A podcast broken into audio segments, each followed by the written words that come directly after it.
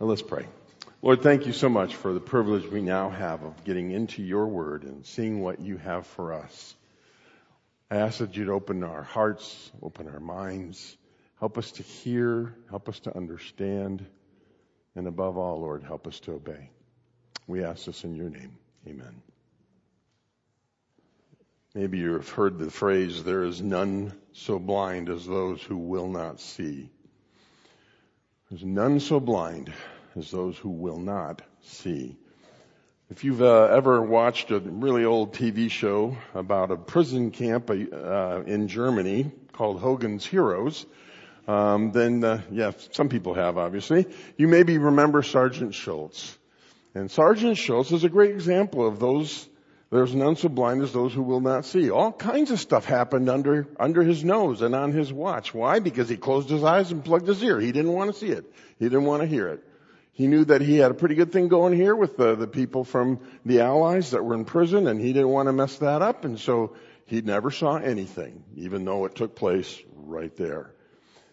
The false teachers in Colossae were just like that. Uh, you could present them with the truth. You could show them all the reasons that Jesus Christ is God and fully man, and they rejected it. I mean, just absolutely rejected it. They did not want to know the truth about who Jesus was and who Jesus is. Their response to the gospel that Jesus was fully God, fully man, was to reject it completely.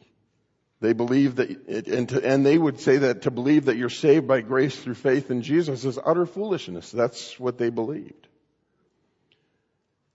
And as we kind of laid out a little bit at a time what it is that they believe, and this is what they would say to people who would say, you know, you accept Jesus Christ and, and, and you um, are saved, you're born again, your sins are forgiven, and, and they would say this, you need more. It's not just Jesus. They kind of believed that Jesus was some kind of a minor figure, but the false teacher said more was needed. You needed new knowledge, and that was knowledge that would be given to you by one of the secret cults kind of things, the, the mystery cults of the time. And they would give you that special knowledge that you needed. Or you needed some kind of an ecstatic experience, and again, that was something they could bring you into and help you to experience. And if as you experienced whatever this was, then you had a deeper insight. Or they would say, you know, legalism. And in their case, it was asceticism, which is the whole idea of extreme self-denial, living by yourself in the backside of nowhere, uh, going without food for extended periods of time, being totally alone without anybody around, and other things that they did. And they did this to demonstrate the, their sincerity, their purity. Uh, they believed that by obeying the rules, they were achieving whatever it was they wanted to achieve spiritually. And so the false teachers were pushing that stuff. And Paul comes on the scene and he just starts to write and he answers questions and he says things and he never even says anything directly to them, but he just says the truth about Jesus, and all of a sudden you hear, you feel that all of a sudden he just took a hammer and, and, and smashed what they were trying to teach. Colossians two, nine, and ten we looked at last week. Let's just touch on it as we move into verses eleven and fifteen. two nine says, for the entire fullness of God's nature, or all the deity of God, dwells bodily in Christ. So there you go. He's fully God, fully man. They, they didn't believe that, and so here comes Paul, and he says, the entire fullness of God's nature dwells bodily in Christ, and you have been filled by him who is the head over every ruler and authority. So this is what he stated. All the fullness of God is there in Jesus. Uh, all the divine nature of God is there. His human nature is there, perfectly put together in ways that we don't have ability to understand. And we, when we believe in Jesus and are, receive the salvation that he freely offers, we're filled with him. We have that wonderful opportunity to be filled uh, with Christ, because he is the head and the church is the body. So that's what he said in verse nine and ten. And then eleven through fifteen, he begins to lay down a little bit more of that groundwork on a theological level. So let's jump into it. Verses eleven and twelve, he's going to bring two words that we hear in the Old Testament. Uh, one is circumcision or circumcised, and the other one is baptism. And so He uses these two terms, but not in the way that you think he would. So let's jump in and take a look at it. In him, in Christ, you were also circumcised in the putting off of the sinful nature, not with the circumcision done by the hands of men, but with the circumcision done by Christ. And so he starts out here, and you get a sense right away, he's not talking about the Jewish circumcision that happened on the eighth day for every male child. That was a physical circumcision that was part of the covenant that they had with God. This is not that at all.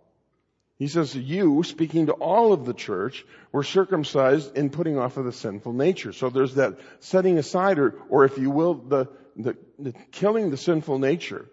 Um, not with circumcision done of hands, but with circumcision done by God. God's the one that does it. So this is a spiritual circumcision. This is a separation of the sin nature from us. And at that point, too, some other things happen. But but that's the biggest thing that's going on here.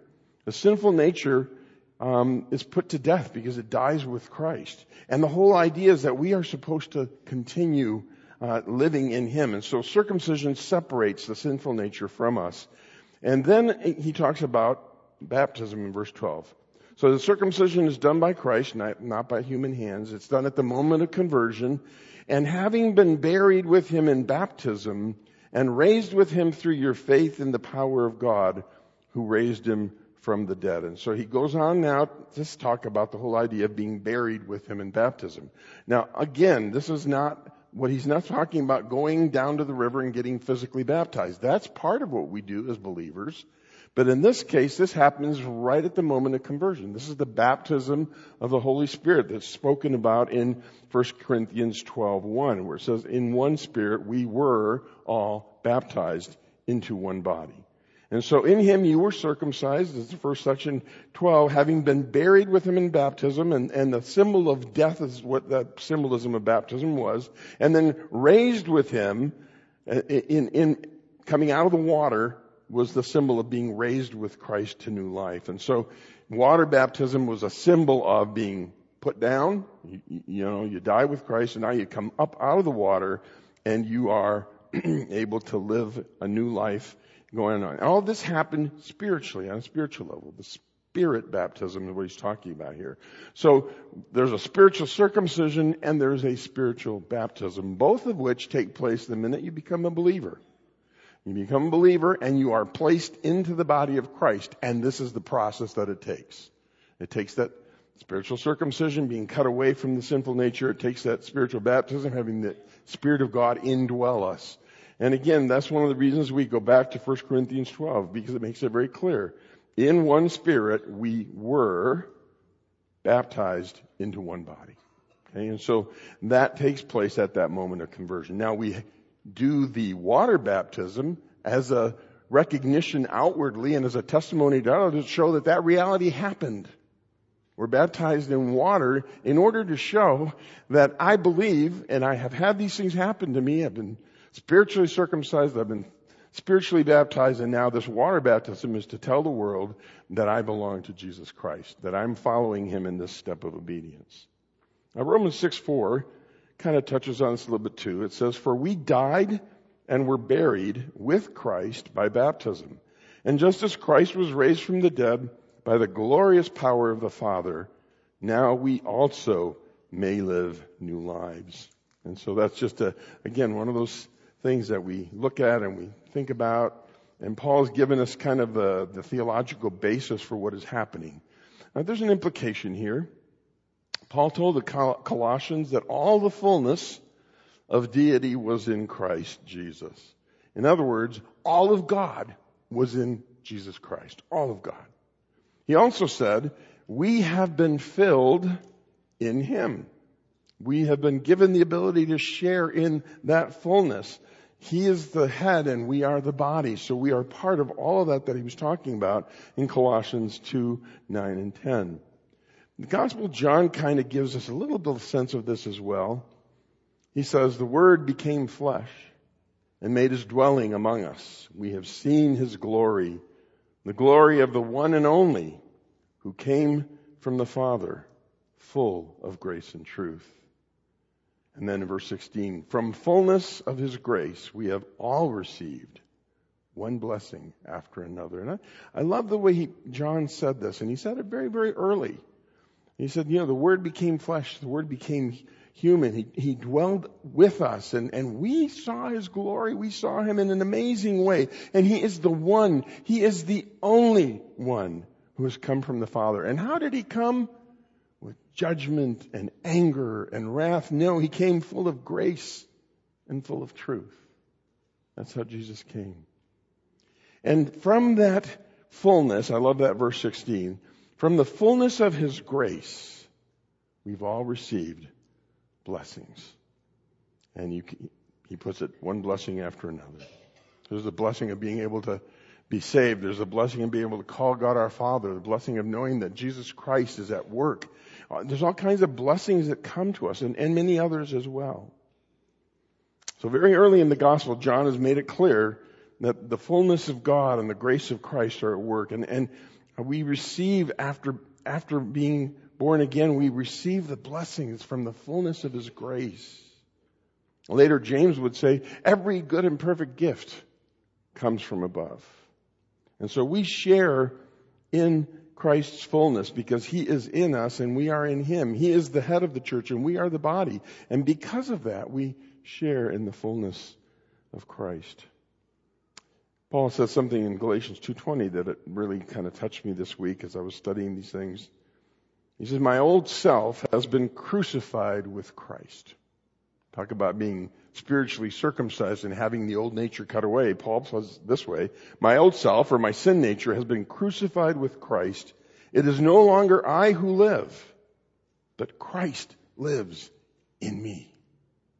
So I live in this earthly body tr- by trusting the Son of God who loved me and gave Himself for me.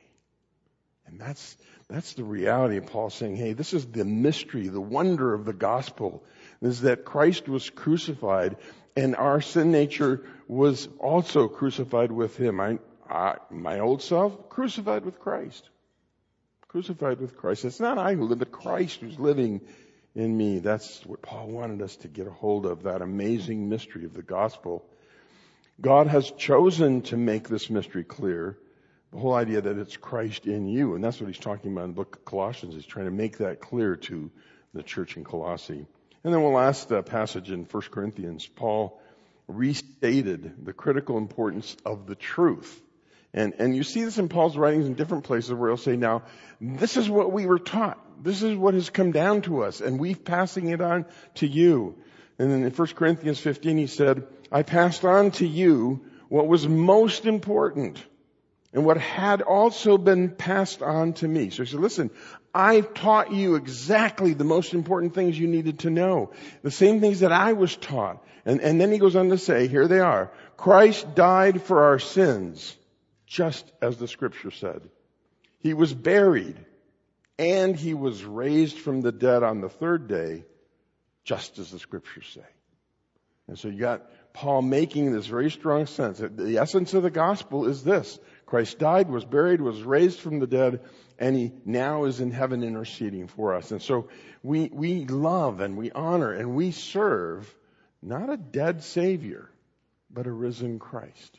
And that's one of the things we always have to be coming back to. Let's move on to verse thirteen. And here Paul begins to un- kind of unfold even more what he's been talking about. He said, when you were dead in your sins and in the uncircumcision of your sinful nature. So here you go. He's going back a little bit to what he said before. Remember, spiritual circumcision takes care of the sin nature. And what he's saying here, you were dead before, because that had not happened. You were still uncircumcised spiritually. You hadn't come to faith in Christ and had that take place. But when you were dead in your sins, in the uncircumcision of your sinful nature, God made you alive with Christ. So when someone turns to Christ in faith and believes that He died on the cross for their sins, for my sins, and, and, and that putting faith and trust in Him takes care of the, that, that's when the conversion takes place. That's when God saves us. And so he says, you were dead. God made you alive with Christ. He forgave us all our sins. What an incredible statement. Stop and think about that just a little bit. I'm not even going to ask, but how many of us have done something today that was somewhat sinful, whether it was a thought or the way we spoke harshly to somebody? Go back to yesterday. I love the fact that he says he forgave us all our sins. What an incredible God. What an amazing thing. Now, stop and think about what he says when he says you're dead. That means there's no life at all. Dead and cut off from the land of the living.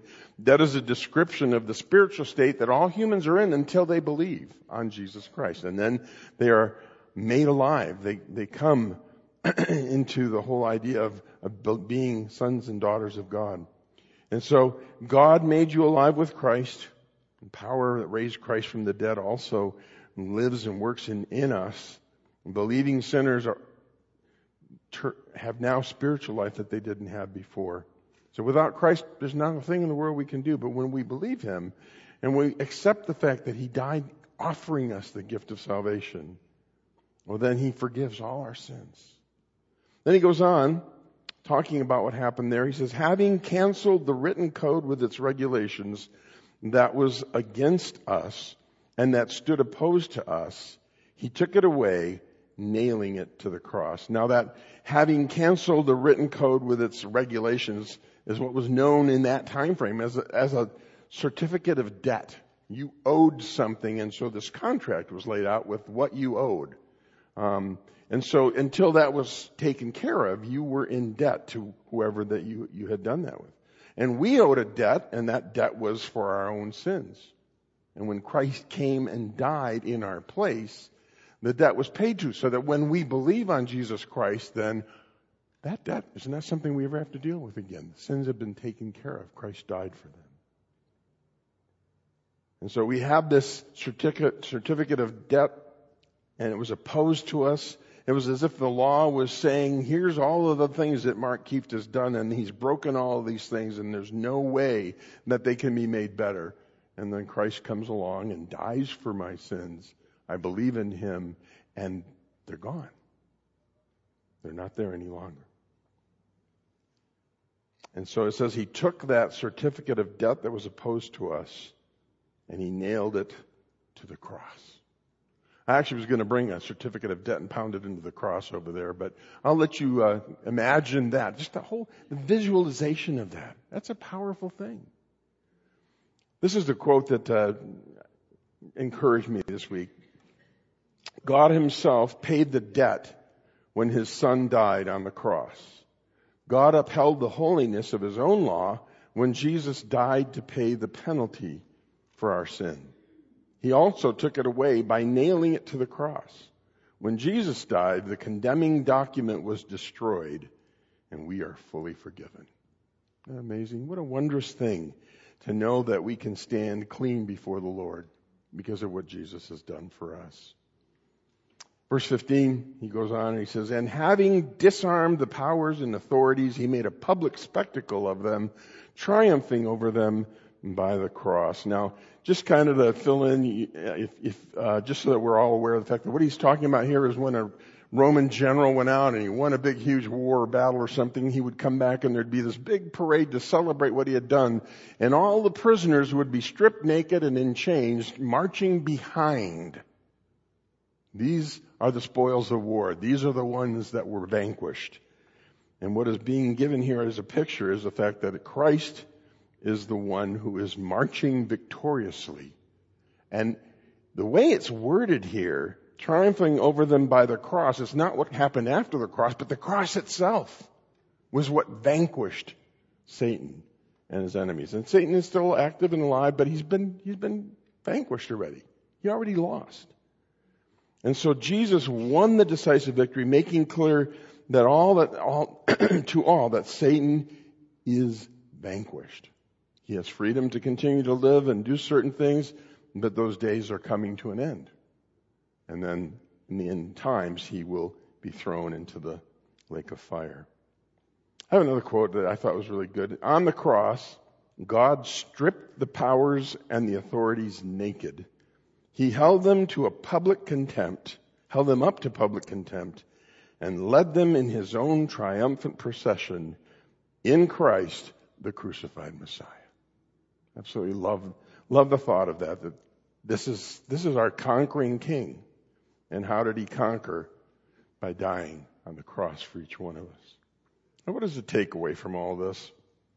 Ephesians chapter two. Um, again, Paul writes about these things in different ways to many of the churches that he writes to. And he writes this in verse one of chapter two of Ephesians. And you were dead in your trespasses and sins. And anybody that is not a believer, when we were not believers, that's what we were, dead.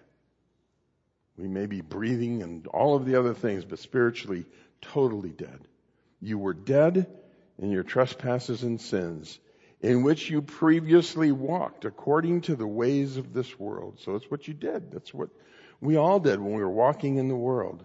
According to the ruler of the power of the air. And that's the, that's referring, reference to Satan. And the spirit now working in the disobedient. And so you were dead in your trespasses. You were dead in all of your sins. And all of us were before, before we were in Christ, we were in our sins and we were dead. We were living like all the rest of the world, living our lives under the ruler of the power of the air. That's, that's what Paul is saying here. You were dead. Verse three.